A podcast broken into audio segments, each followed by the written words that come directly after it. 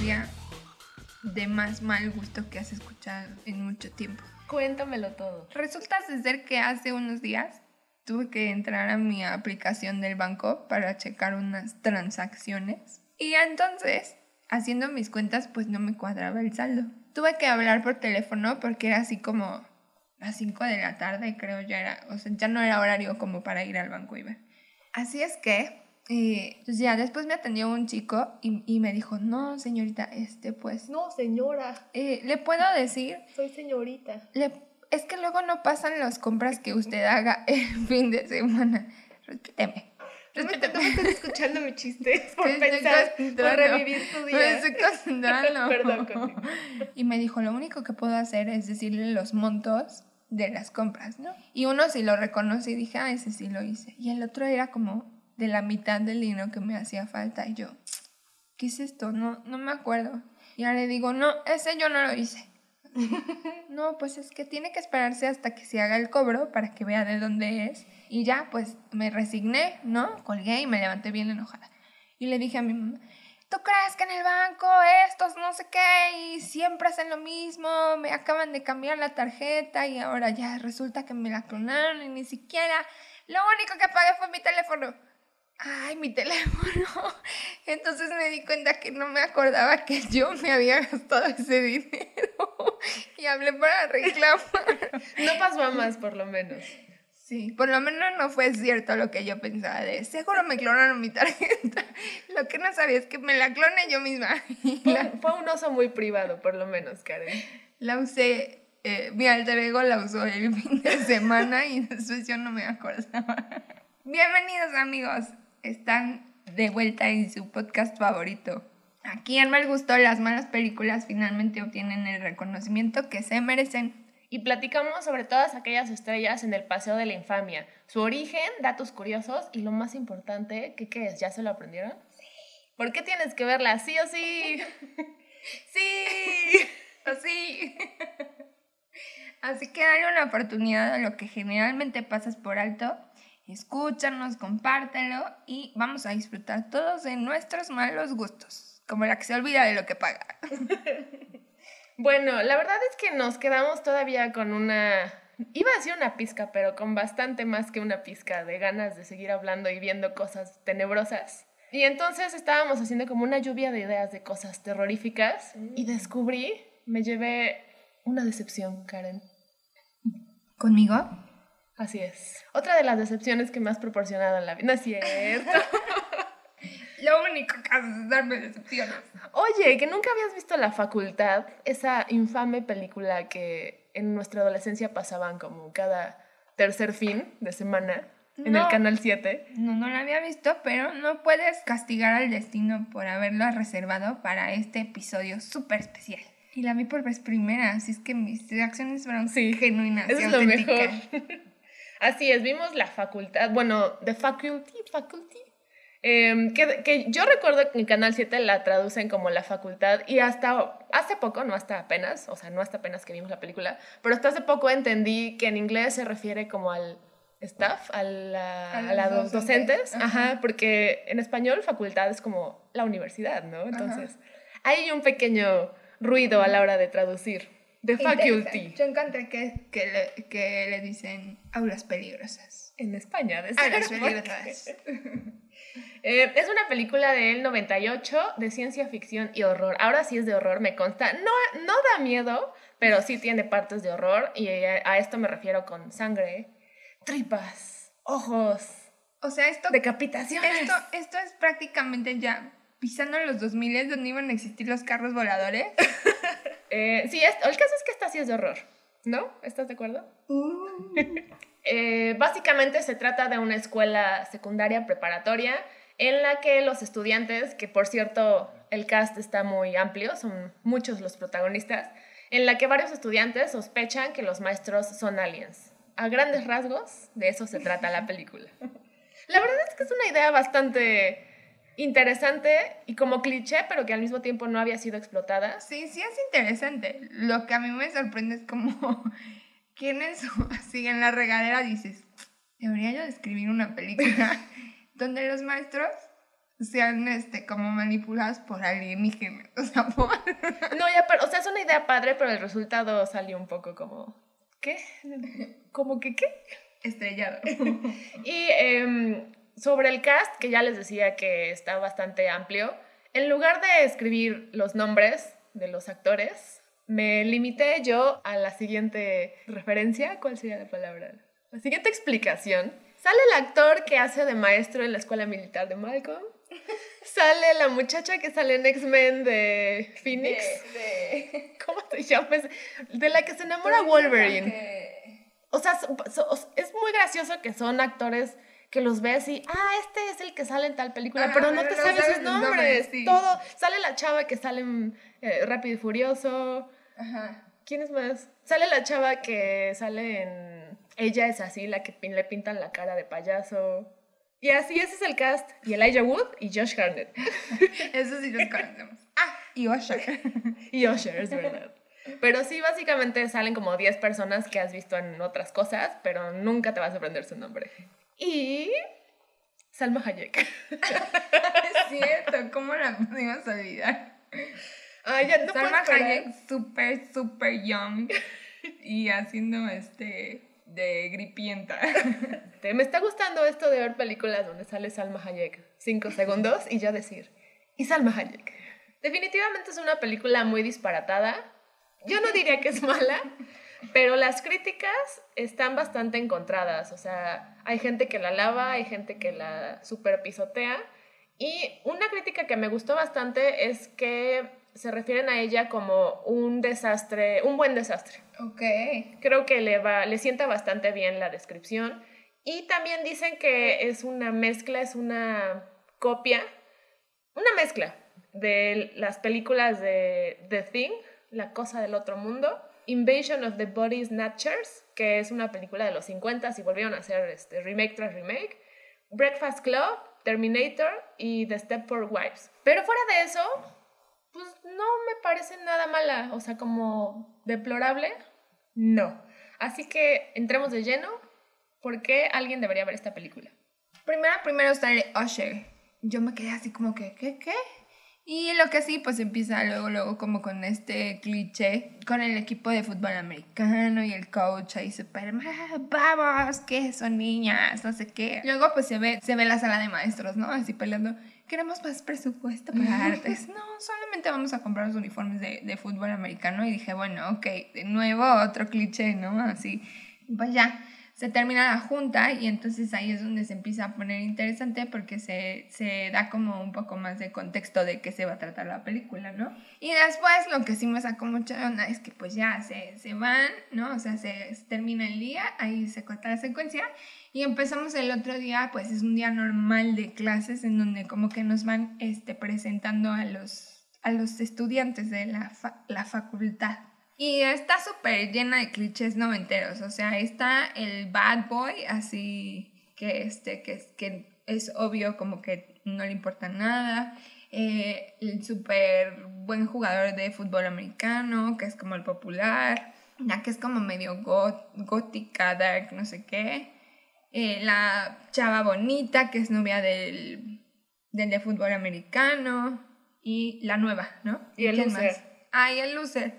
Que por, ¿Por qué la Wood siempre sale con cara de sufrimiento? Así que ya pudimos conocer a todos los personajes de esta película y tienes mucha razón en que todo este tiempo se ha presentado todo de manera cliché, pero a mi parecer, a partir de esto, se empiezan a venir todos los estereotipos abajo, todos. La niña bonita y el, el ¿cómo le dicen? El de fútbol, el, El mariscal de campo. el mariscal de campo, Me rompen encanta la palabra mariscal. Mariscal. Eh, rompen, ya no son novios. La, la gótica resulta que de- acepta que es gótica solo porque no quiere entablar. Es medio incómoda a la hora de entablar conversaciones, pero sí quiere tener amigos. El inteligente resulta que es el más valiente. O sea, se empiezan a venir abajo todos los estereotipos y a mí esto me parece muy interesante. Sí, eso sí está muy padre. O sea, la verdad es que sí, creo que, que después de que te presentan algo que tú dices como, ay, esto ya lo he visto en algún Lo mismo lado", de siempre. Pues después sí resultas este, sorprendido, ¿no? De que, ay, qué órale, estás bien inteligente. Y a mí algo que me gusta mucho de esta película es que es sumamente real, o sea, los estudiantes son así como al tú por tú con los maestros, los maestros le hablan bien feo a los estudiantes, así de, a ver, niño, no quieres trabajar, eres un tal por cual, ¿qué te pasa? No sé qué.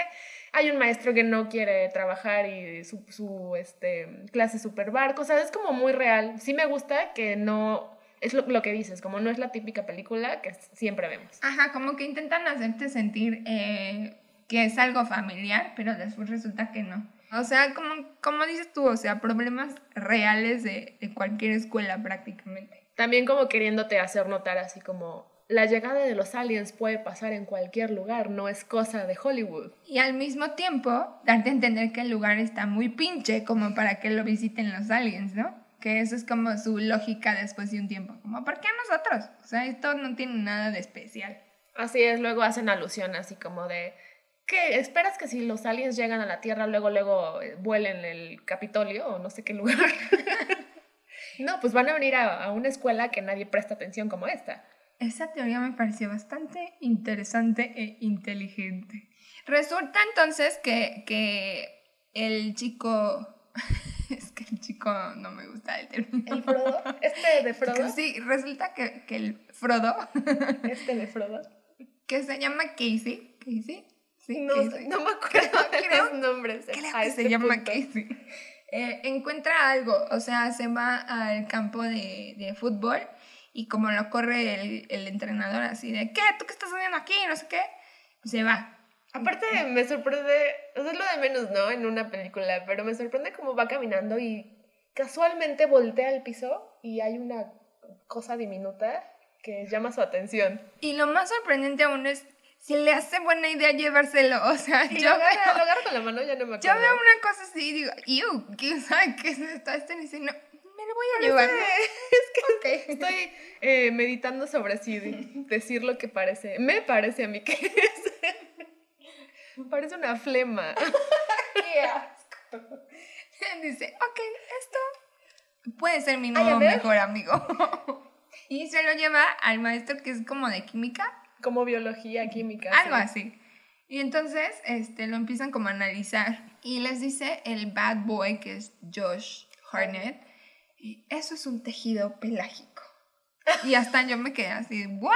¿Qué es un tejido? ¿Pelágico? Sí, ¿no? No, no sé, no recuerdo qué dice. Yo sí me acuerdo. Pelágico. Entonces el chiste con el bendito tejido pelágico, lo que sea que haya dicho, es que eh, resulta que el maestro les dice que han encontrado un nuevo tejido.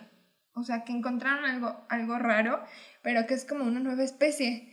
Entonces yo digo, ¿cuáles son las posibilidades de que el más loser de la escuela, papaloteando por el campo de fútbol americano, le parezca buena idea llevarse algo que claramente no debería de tomar?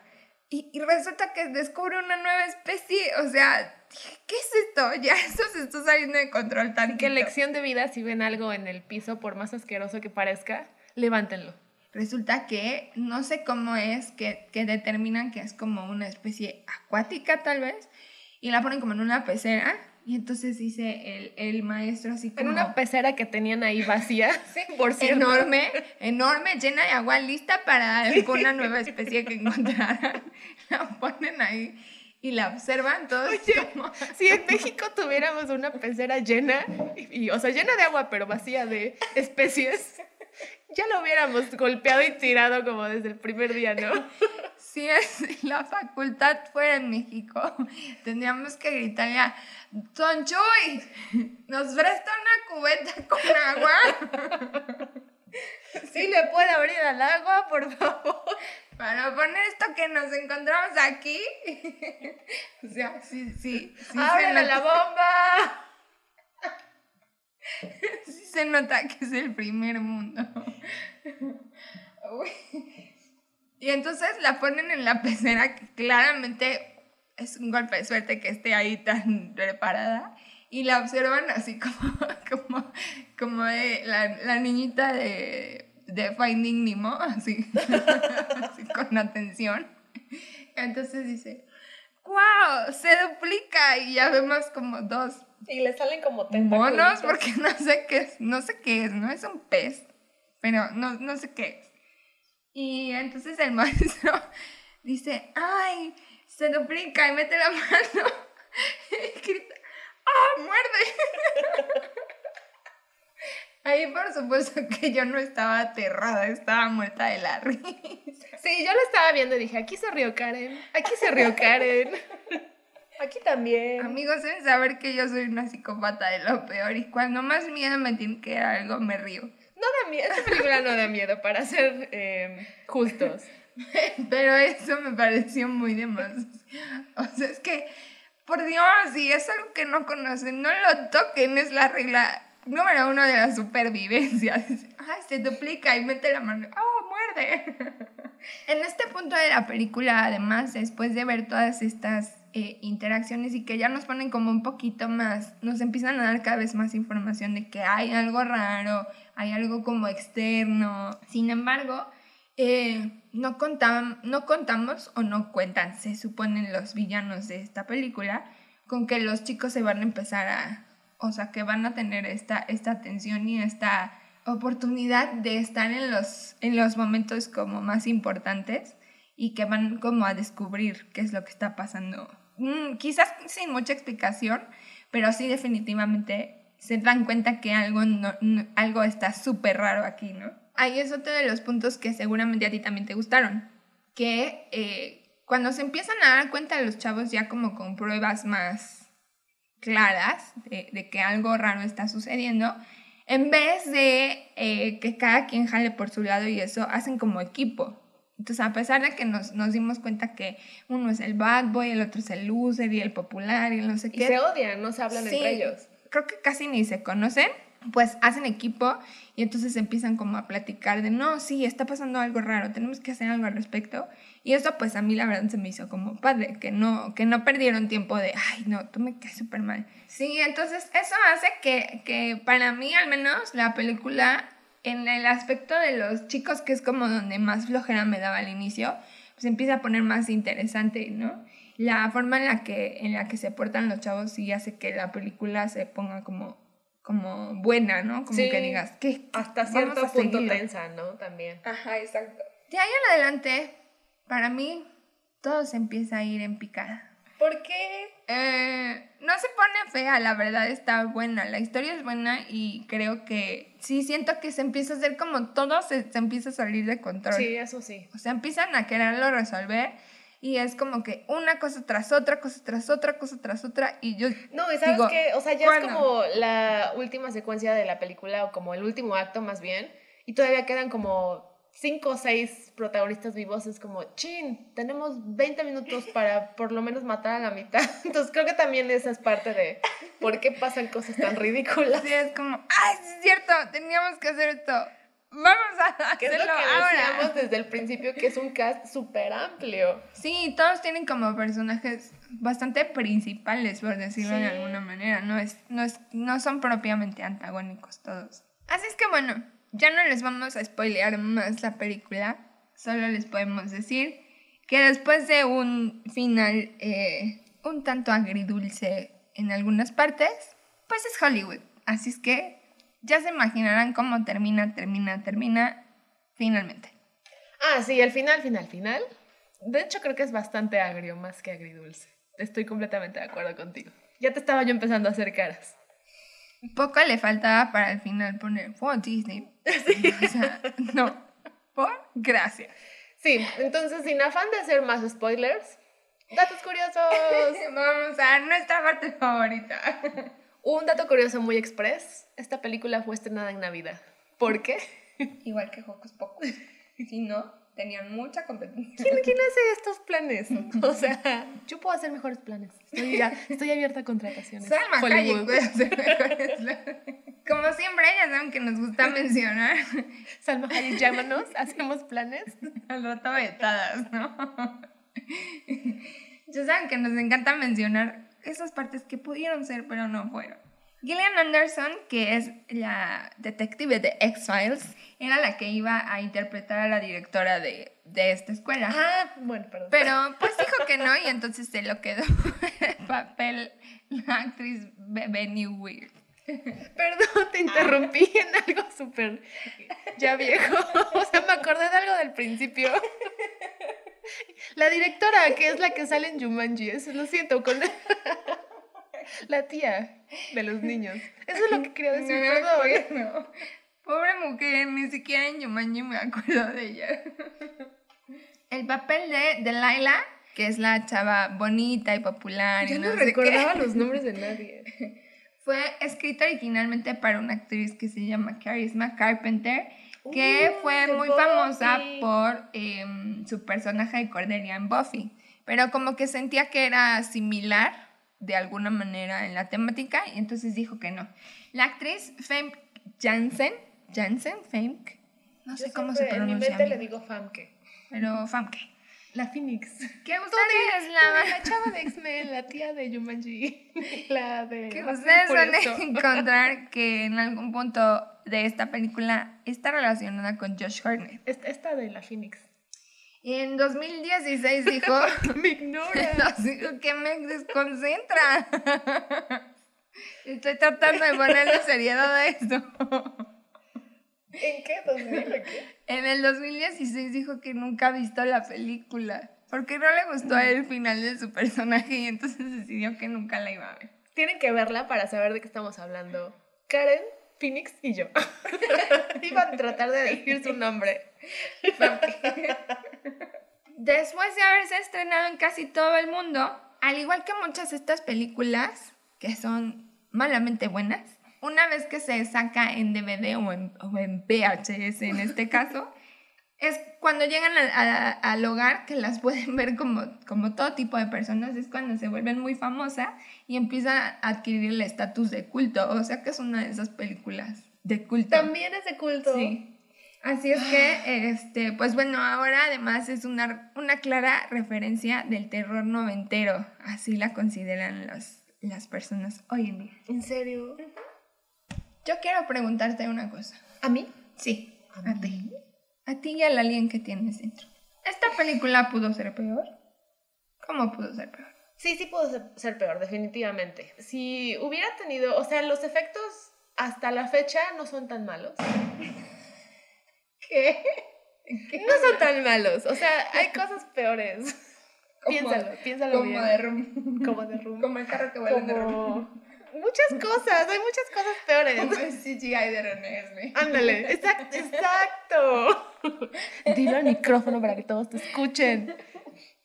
Tus pecados. Nunca les voy a traicionar. Como el CGI de Renesme del 2014. 15.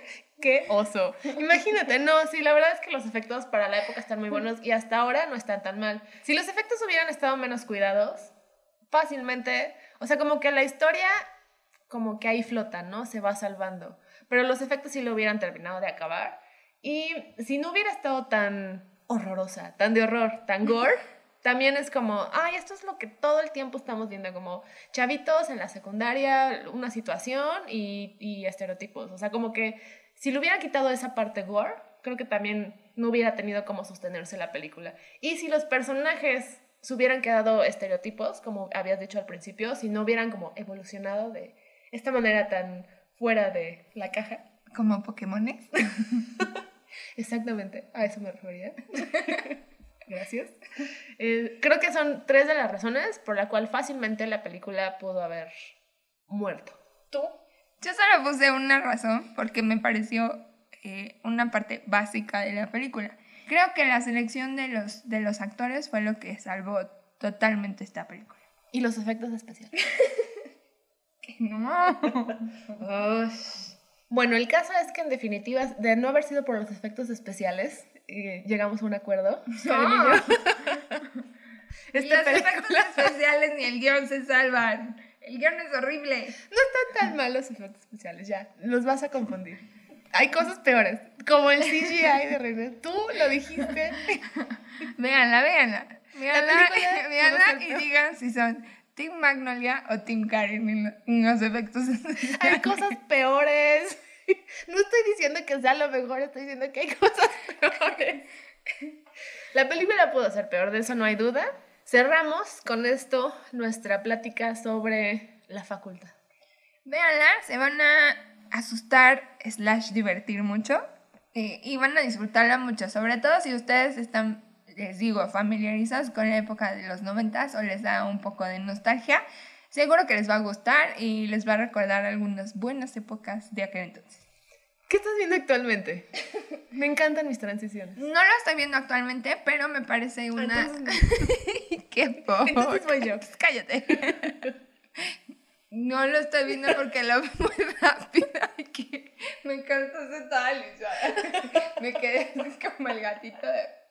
Les quiero recomendar una serie de Netflix. Que no estoy viendo, pero se las quiero. Si ustedes son fieles fans de Mal Gusto, saben que en algunos episodios anteriores les recomendé una serie que se llama Chef's Table, que es muy buena y que tiene que ver con comida. Si les gustó esa recomendación, ahora les traigo una serie que se llama Todo el mundo a la mesa. Son 10 episodios de aproximadamente una hora cada episodio, son un poquito largos, si lo consideran de alguna manera.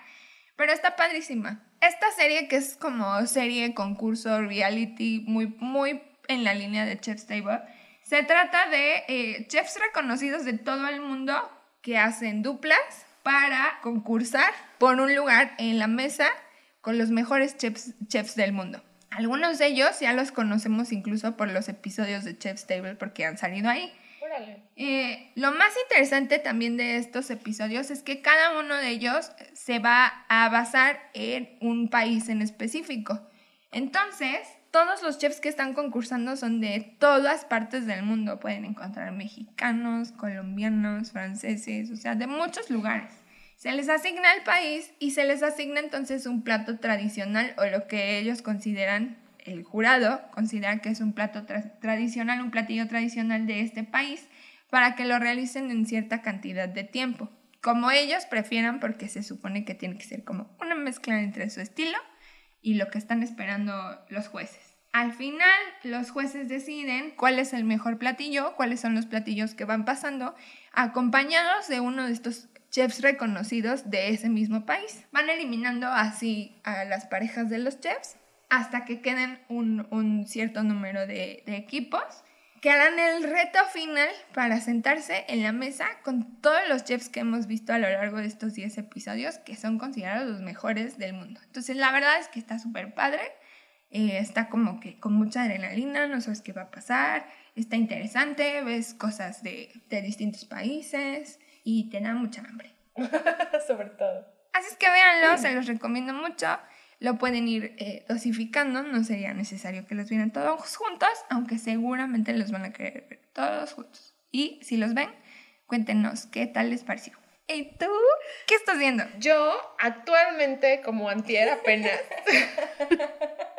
que también eso no va a sonar bien ahora que te diga qué película es. Apenas vi Glass. Es una película del 2019, un thriller psicológico de M. Night Shyamalan, que si le suena el nombre, o si no le suena, es el director que em, creó El Sexto Sentido. Para mí, la verdad, o sea, yo se las recomiendo porque se, para, completamente, en mi opinión, se redimió con esta película. Ya nos había dado bastantes películas muy criticadas, muy malas. A mí me decepcionó bastante porque como que venía con una racha súper interesante y de repente cayó y se redime con Glass. Eh, hace tres años nos deleitó con Split, con Fragmentado, que estuvo muy buena y eh, un pequeño spoiler si no han visto esta película es que termina con todavía un twist encima del twist de, de la trama, con que se relaciona con una película que hizo hace casi 20 años, que, la de Unbreakable del 2000. Entonces Split, disculpen el spoiler, pero se relaciona con Unbreakable.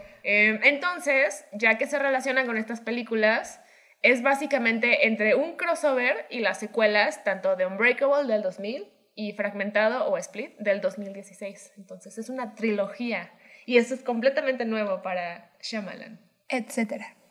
Entonces, lo padre de esta película, aparte de que es una muy buena trama, que ahorita les cuento de qué trata, es que reúne a todo el cast de estas dos películas anteriores. A Bruce Willis, a Samuel, Samuel L. Jackson, James McAvoy, Anya Taylor-Joy y agrega esta vez a Sarah Paulson. Esta película trata básicamente Vamos, Sarah Paulson. de trae el mundo de los superhéroes a la realidad. Te está tratando de explicar cómo un superhéroe puede existir en la vida real.